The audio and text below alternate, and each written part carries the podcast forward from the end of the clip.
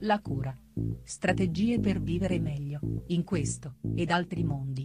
Di Massimo Silvano Galli.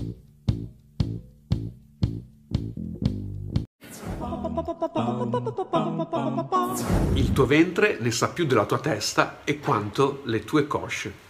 Così scriveva splendidamente il poeta cubano Nicolas Guillen, sottolineando come più spesso di quanto serva siamo portati a sottovalutare le nostre emozioni, ignorando che il loro modo di far risuonare il nostro mondo interiore nell'incontro con il nostro mondo esteriore è anzitutto un formidabile e fondamentale strumento conoscitivo. Il nostro cervello emotivo affronta infatti una gran quantità di situazioni in cui incappiamo nel nostro scorrere quotidiano e si predispone per agevolare eh, al meglio le nostre scelte. Tuttavia non sempre adeguatamente la mente logica interviene spostando la scelta emotiva iniziale, quando non addirittura paralizzandola con gli ostacoli del dubbio. Ovviamente riflettere, attivare le nostre risorse cognitive prima di agire è importante, fondamentale, ma insieme a questa attivazione nel processo di ogni riflessione decisionale è fondamentale imparare a coinvolgere la voce delle nostre emozioni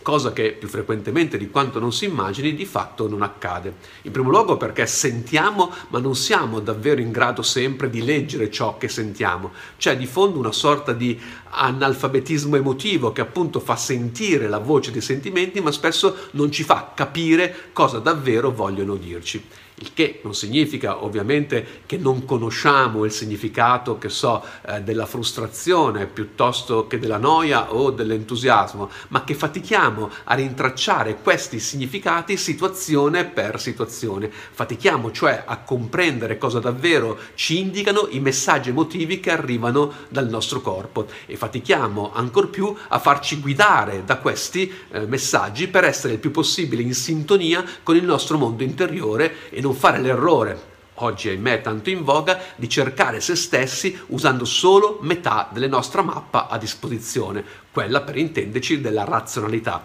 Ma come è facile intuire, usando solo metà della mappa, ignorando cioè le indicazioni delle emozioni, aumenta, almeno della restante metà, la possibilità di perdersi. Tu chiamale se vuoi emozioni